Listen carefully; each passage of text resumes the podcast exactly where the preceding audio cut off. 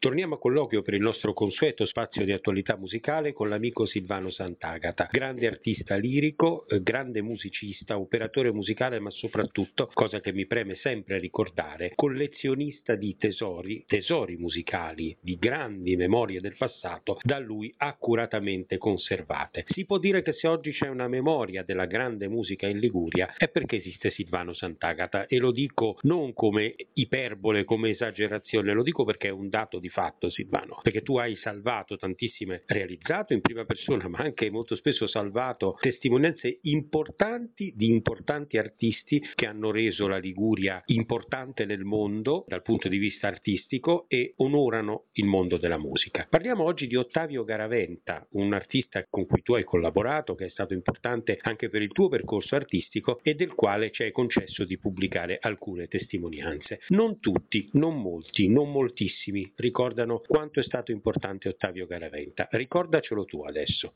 Dunque, Ottavio per me è stato importante prima di tutto per una cosa, che sua zia Rosetta Noli è stata la mia maestra la maestra di canto che ho avuto, un'ottima maestra, e tramite Rosetta ho conosciuto poi Ottavio, che logicamente era un tenore, perciò avere un altro tenore in famiglia era un po'... Però ha detto, questo ragazzo può cantare, e mi ha fatto cantare, è stata una cosa molto bella. Era una persona ligure, era, sembrava un rude, sai, queste persone un po' così, invece era un paccioccone, come osiamo dire noi, una bella persona, un ottimo artista e ottimo cantante, perché lui aveva iniziato come baritono, tanto che ha debuttato con sua zia Rosetta Noli nella parte di Valentino nel Faust. Poi Rosetta gli ha detto, ma senti un po' Ottavio, sei sicuro di essere un baritono? E a poco a poco hanno trovato questa via del canto tenorile e è diventato uno dei tenori più importanti del mondo, uno fra i primi dieci, diciamo, almeno di quel periodo. Ecco. Questo era Ottavio Garaventa per quello che riguarda la sua caratteristica vocale. In quali anni si è sviluppata la parte più significativa della carriera di Ottavio Garaventa? Direi fra gli anni, proprio il pieno, il clou, fra gli anni 70 70, 80 e primi 90, diciamo, quando è uscito fuori veramente, perché lui cantava già, però grandi, ha fatto i grandi teatri, è Ottavio perché ha fatto i grandi teatri, con tantissimi titoli, perché poi lui aveva un'infinità di, di, di, di titoli d'opera, 140 opere in repertorio, una cosa incredibile, e opere anche sconosciute che nessuno faceva, lui era uno che assimilava subito gli mettevi lo spartito davanti, in una settimana lo sapeva a memoria, era un mostro da quel lato lì.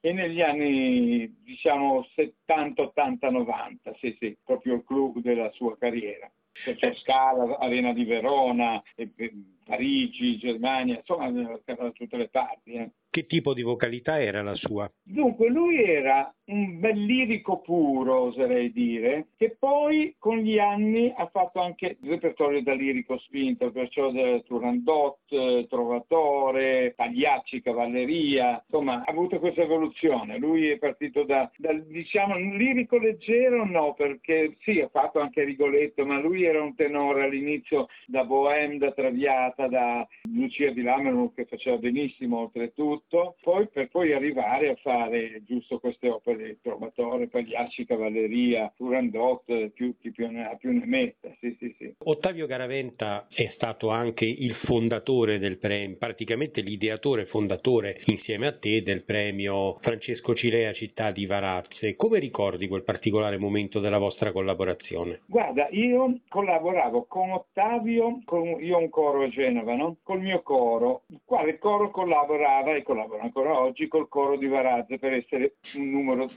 bello grosso per poter fare un certo repertorio. E Ottavio mi aveva detto, ma senti un perché Ottavio senti un po', parlava tutto così, se facessimo qualcosa assieme con i vostri cori, qui, là, su, giù, alla fine della storia, ha collaborato lui con noi, con i cori, è venuto a fare dei concerti, perché aveva già smesso ormai di fare la lirica opere intere, però concerti li faceva. E a Varazzo un giorno ha detto, eh, sarebbe bello fare un premio, è nata da lui la cosa, io non c'entravo niente, io lo facevo maestro del coro, Monteverdi e basta. È nata da lui, ne ha parlato con me, ne ha parlato con Giovanni Musso, il maestro del coro di Varazzo, se ne è parlato col sindaco di allora, il quale ben venga e ha iniziato, questo era il 2008, ha iniziato questo premio Città di Varazze che per fortuna quest'anno abbiamo ridato. E di questo abbiamo parlato diffusamente anche con l'intervento dell'artista premiata quest'anno, la grande Carmen Lavani. Ma torniamo a Garaventa. Noi abbiamo pubblicato, grazie a te, tre titoli che lo rappresentano, che lo rappresentano al meglio. Quale di questi tre titoli, secondo te, è la sua interpretazione più riuscita? Nello Chenier debuttava, era la sera del debutto, non aveva mai cantato Chenier, perciò forse oserei dire Pagliacci, Pagliacci. Pagliacci. Abbiamo messo Tosca, Pagliacci e Chenier. Chenier è un debutto, la Tosca è scontata perché la Tosca si canta e Pagliacci è un'opera per il tenore piuttosto veramente impegnativa, sia vocalmente sia scenicamente e lui la faceva molto bene, molto bene. Quindi ritieni che di questa triade, tre registrazioni stupende a dire poco, tra le migliori pubblicate quest'anno, la più rappresentativa sia Pagliacci perché era comunque registrazione del 1983, un titolo rodato. Lui l'aveva già cantata, logicamente logicamente. Lì eravamo all'aperto, oltretutto in quella recita lì, a Finalborgo, che si usava fare. Abbiamo fatto tre anni di seguito a Finalborgo. Lui il primo anno ha cantato Bohème, il secondo anno ha cantato Traviata e il terzo anno ha fatto Pagliacci. Ecco, si dà il caso, e questa è una connotazione tipica di tanti artisti liguri, che ben rappresentata da te proprio in questo, che comunque sia vi impegnate molto nella e per la vostra terra, sia in manifestazioni in decentramento dei grandi, quelle manifestazioni in decentramento realizzate dai grandi enti lirici, ovviamente il Carlo Felice di Genova, ma anche l'Opera Giocosa di Savona, eccetera, ma anche con manifestazioni che nascono proprio sul territorio, come può essere il premio Città di Varazze e situazioni sì. simili, giusto? Certamente, lì vedi a Finale Ligure ha funzionato tutto molto bene finché a un certo punto hanno, hanno incriminato il sindaco che poi è stato scagionato, Bottino si chiamava, l'hanno incriminato, sai quando sei tu mani pulite, là che cos'era quella cosa di Di Pietro, l'hanno incriminato la, e poi l'hanno scagionato, però ormai era passato quando l'ha scagionato questa realtà che si era venuta a creare, l'altro sindaco che era arrivato non l'aveva voluto, vai vedere te, perché in quella rassegna lì che il, eh, dunque il, l'orchestra era l'orchestra di Carlo Felice che si, present, si, presentava a Finalborgo per fare queste opere, il coro era il coro del Carlo Felice, perciò poi i solisti erano solisti validi perché ad esempio in quei pagliacci che ti ho mandato, poi ti manderò anche, vediamo se, se si può fare, l'altra opera che c'era assieme che era Cavalleria e il tenore si chiamava Gianfranco Cecchere, capisci? Tanto per dire, c'erano grandi nomi.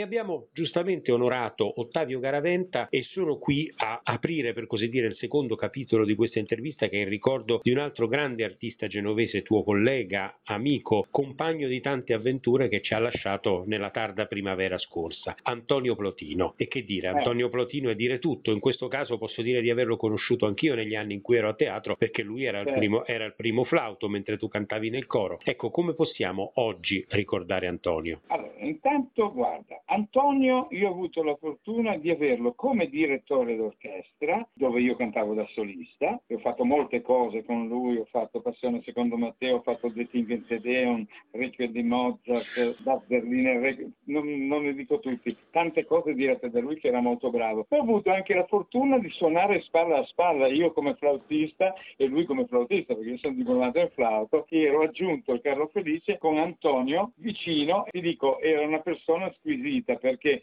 vedendo uno che arrivava dallo fresco a suonare aggiunto, non era di quelli che ti guardano un po' così dire questo cosa fa. Niente, questo mi guardava e mi dava una mano, dice stai attento che il direttore qui fa questo. Insomma, era una bellissima persona Antonio, peccato, peccato veramente. E oltretutto ci siamo sentiti ancora poco prima che mancasse. Che, a me sembrava che stesse bene, invece si vede che non, non era, la realtà era un'altra. Lo sentii anch'io poco prima che venisse meno. In realtà cercavamo di ricostruire anche il filo di alcune sue registrazioni del, degli anni 80, degli anni 70 e 80, perché comunque Antonio era sempre stato attivissimo come operatore musicale, con tutta una serie continua di, a parallelo della sua carriera come, come primo flauto del teatro, che lo ha tenuto molto impegnato, c'era questa sua attività direttoriale, organizzativa sul territorio che è stata una costante della sua, della sua vita. Ecco, era un musicista oltretutto estremamente eclettico perché nel suo repertorio c'era veramente, ma non solo dal punto di vista strumentale, ma anche dal punto di vista direttoriale e della programmazione, laddove lui aveva compiti di programmazione, c'era dalla musica antica sino alla musica contemporanea, all'impegno sociale, sì, insomma sì, sì. c'era un ventaglio veramente impressionante. Sì, guarda, io ho cantato con lui da Bach a Kurt Weill, perciò, poi lui ha fatto anche cose più moderne, ma lì io non, lì non ero interessato, nel senso che non, non era roba mia, non... però eh, ti dico, lui aveva